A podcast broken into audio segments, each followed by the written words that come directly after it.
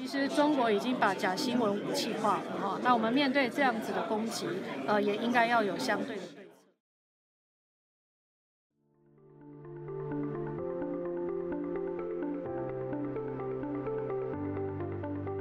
欢迎来到四零四档案馆，在这里我们一起穿越中国数字高墙。CGT 报告会栏目收录和中国言论自由及其他人权问题相关的报告资讯。这些报告的来源多种多样，包括机构调查、学术研究、媒体报道和网民汇集等等。同时，我们也欢迎读者向我们推荐值得关注的报告。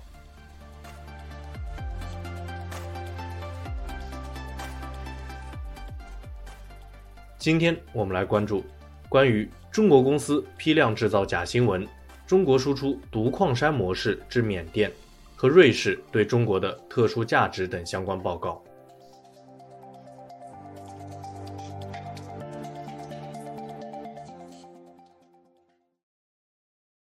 显示，中国国家主席习近平利用科技监控新闻，民众会因为网络留言或转发新闻遭到关押。记者布洛克目前则有六十五人被拘留。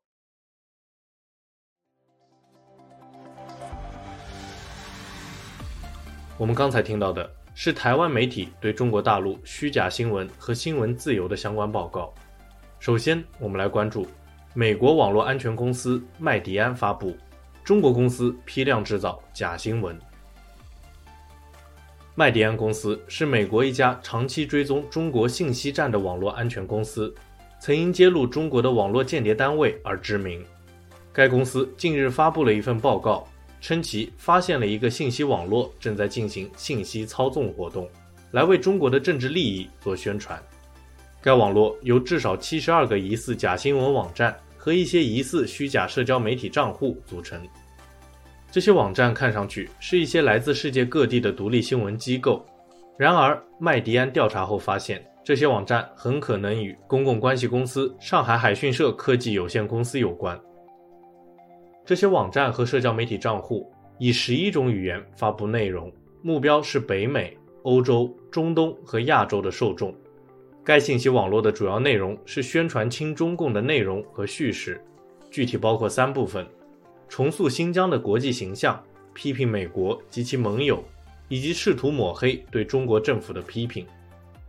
该报告举例，在美国联邦众议院议长佩洛西可能访问台湾的新闻出来后，这一信息网络发布了大量攻击佩洛西的内容。此外，该信息操纵活动。还喜欢制造虚假信息来攻击批评中国政府的人士，比如一个名叫 Jonas Johnson 的推特账号伪造了美国联邦参议员卢比奥的三封信函。这三封假信函造谣说，揭发新疆集中营问题的郑国恩博士收了美国前总统川普的政治策略师班农和卢比奥的钱。类似的，麦迪安公司也长期追踪一个名叫龙桥的影响力活动。该活动由数千个虚假账号构成，遍布众多社交媒体平台、网站和论坛。这些账户通常宣传各种支持中国政治利益的言论。该活动最重要的一个目的就是攻击中国以外的稀土矿业公司，以避免和中国竞争。比如，这些账户努力煽动反对一家澳洲公司在美国德克萨斯州建立工厂的环保抗议，但由于没有转化成现实中的行动力。导致实际效果很失败。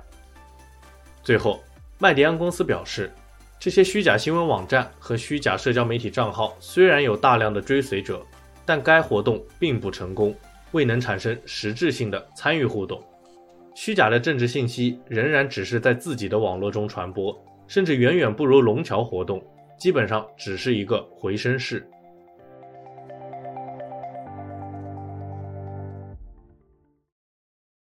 近期法国媒体记者发自包头的一篇报道说，中国稀土杀死村庄。文章介绍了当地由于生产稀土，大面积污染环境，造成居民、牲畜和土地受到毒害的情况。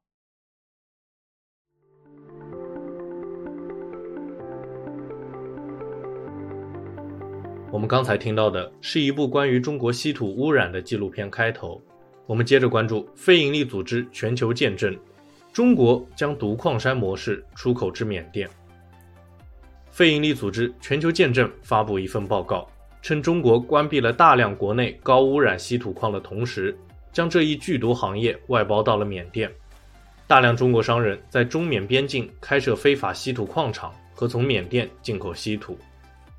经过六个月的实地调查，全球见证发现中缅边境的克钦第一特区成了全球最大的稀土供应来源。这一地区是缅甸残暴军政府下属的军阀所管理的半自治领土。然而，根据缅甸法律，采矿是非法的。这些矿业公司名义上归当地军阀领导所有，但实际上，由中国商人操纵。全球见证委托遥感公司 Planet 用卫星监测，在近三百个不同的地点发现了超过两千七百家矿场，分布的地区大小近乎一个新加坡的面积。报告称，中国一直控制的全球稀土行业，由于担心环境破坏，二零一六年中国政府大力整顿和关停稀土矿场。这导致大量中国人越过中缅边境，建立相同的矿场并工作。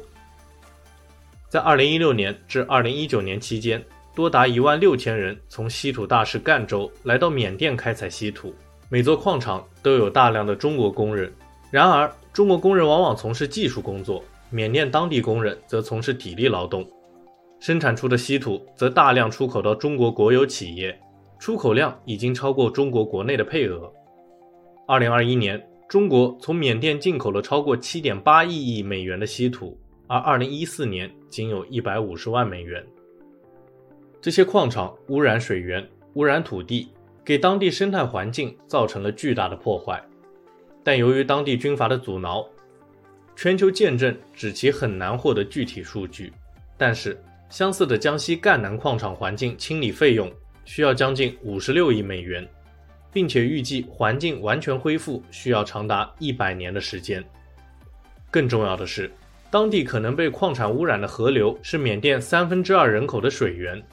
此外，当地居民在经过河流的时候，往往会出现皮肤瘙痒等症状。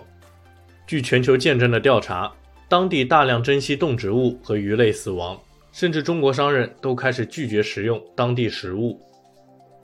报告还称，这些中国商人并没有向缅甸中央政府申请采矿许可，而是与当地军阀进行了幕后交易，这使得当地军阀变得非常富有。甚至，该报告还怀疑开采稀土赚来的钱资助了当地军阀，使他们暴虐镇压百姓。当地很多居民和社区领袖不满开采矿场，他们向当地军阀投诉，而换来的却是军阀的死亡威胁。最后。该报告指，吊诡的是，缅甸稀土开采量的暴增也由于绿色经济的发展。绿色经济依赖全球蓬勃发展的新能源产业，而稀土则是新能源产业密不可分的一部分。因此，全球见证呼吁，如果缅甸不受管制的采矿业继续下去，而我们又急于拥抱一个更绿色的未来，对克钦第一特区的社区来说，将造成毁灭性的打击。他们现在为了对抗快速扩张的工业，正冒着生命危险捍卫自己的土地。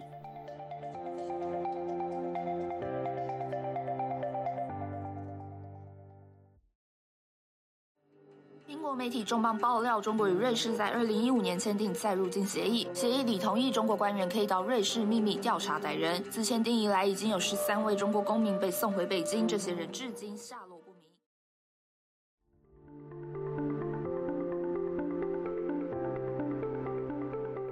我们刚才听到的是关于2020年中国和瑞士秘密协定的相关新闻。最后，我们来关注梅尔彻博士新书《中国的欧洲总部：冷战时期的瑞士和中国》，揭示了瑞士对中国的特殊价值。国防研究学者米兰达·梅尔彻博士八月八日出版了他的新书《中国的欧洲总部：冷战时期的瑞士和中国》，揭示了冷战时期中国在瑞士的外交、情报。经济统战活动和中瑞关系的发展，并且得到的结论今天仍然适用。全书主要介绍了四个部分，即中瑞两国关系的建立、中苏分裂后中瑞关系、文革中的关系，以及横向梳理了瑞士作为中国海外情报中心的重要作用。作者在最后一章“新冷战还是旧冷战的延续”中总结道：“中国的政策也可以看作是冷战时期的延续，并认为分析冷战时期的中瑞关系，有助于我们理解当今中国和西方国家的关系。该书有意思的部分在于为读者揭示了一个全新的视角看待中西方关系。作者发现，在冷战期间，瑞士人尽量避免批评中国侵犯人权或强行压制中国批评者的行为，以保护瑞士在中国的商业和金融利益。书中也专门提到了瑞士的西藏难民，这是当时瑞士最大的流亡群体。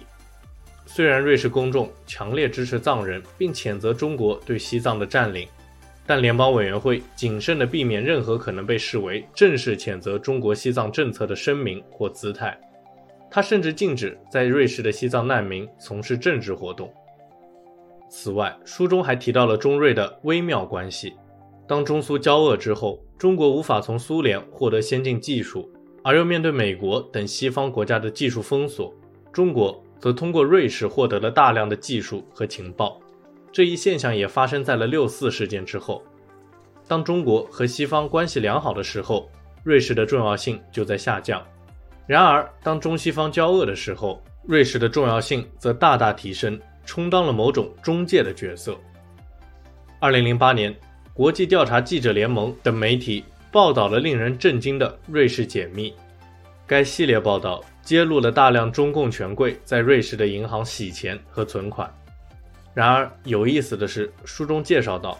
冷战时期瑞士的银行业就和中国有联系，某种程度上充当了中介的角色。改革开放后，瑞士的银行业也获得了大量的好处，比如2003年，瑞银是中国第一家合格境外机构投资者；2018年。瑞银成为第一家获准在中国控股证券合资企业的外资银行。此外，瑞士当局的所作所为也为瑞士赢得了第一个欧洲国家和中国的自由贸易协定。作者评论道：“所有这些措施都让瑞士在欧洲再次发挥了桥头堡的作用，让人联想到了冷战时期的中瑞关系。”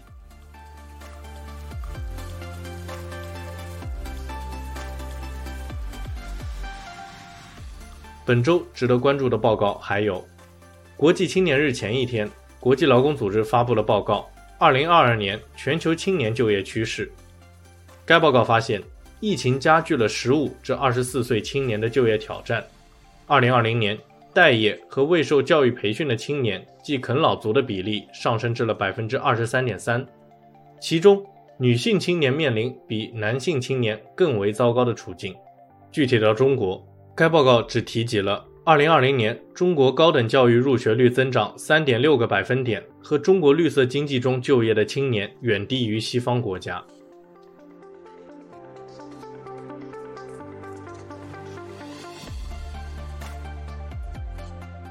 CDD 报告会栏目收录和中国言论自由及其他人权问题相关的报告资讯，这些报告的来源多种多样。包括机构调查、学术研究、媒体报道和网民汇集等等。同时，我们也欢迎读者向我们推荐值得关注的报告。